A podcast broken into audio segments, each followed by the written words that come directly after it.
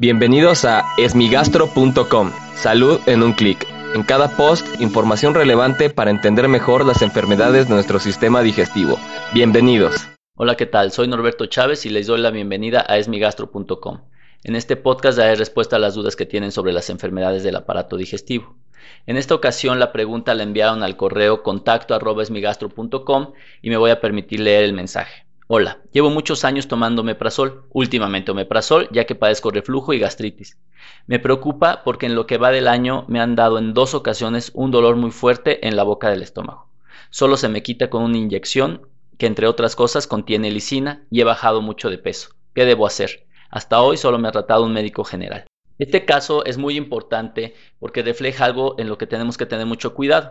Es decir, consumir pantoprazol, omeprazol, esomeprazol, todos los eh, inhibidores de la bomba de protones, que es como se denominan estos medicamentos, cuando tienen indicación precisa, pues la verdad es que los efectos adversos son bastante menores porque además de que es un fármaco bastante seguro, mejora nuestra calidad de vida. Sin embargo, algo que llama mucho la atención en el caso que nos mencionan es el empeoramiento de síntomas a pesar de un buen tratamiento. Aquí lo primero que hay que hacer es saber si el paciente encuentra algún desencadenante, algún evento que a partir del cual se está deteriorando sus síntomas, si ha aumentado de peso, esto es algo que frecuentemente puede incrementar el dolor, particularmente el reflujo. También es muy bueno saber si no ha cambiado la forma de tomar el medicamento o cambiado de marca, es decir, buscar alguna explicación para saber por qué ha presentado nuevamente síntomas.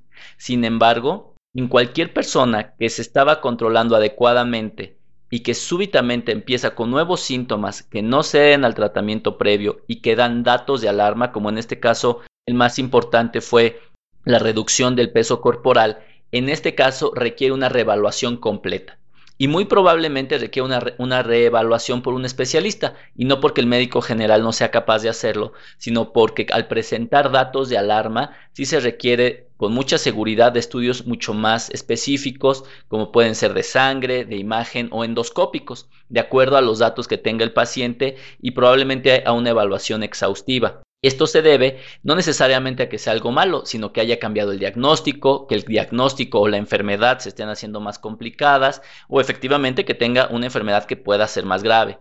Por ende, en las personas que tienen deterioro clínico a pesar de un buen tratamiento, que tienen nuevos síntomas, que tienen síntomas nocturnos, que bajan de peso, que tienen sangre en las evacuaciones, cambio en la forma de las evacuaciones o el comer se atora o duele, estas son todas ellas indicaciones de acudir con un especialista para poder hacer una evaluación mucho más precisa, no dejar pasar una enfermedad grave y lo que no se recomienda es automedicarse o permitir que el médico solo aumente la dosis sin tratar de investigar más a fondo cuál es el problema. Muchas gracias por enviarnos esta pregunta.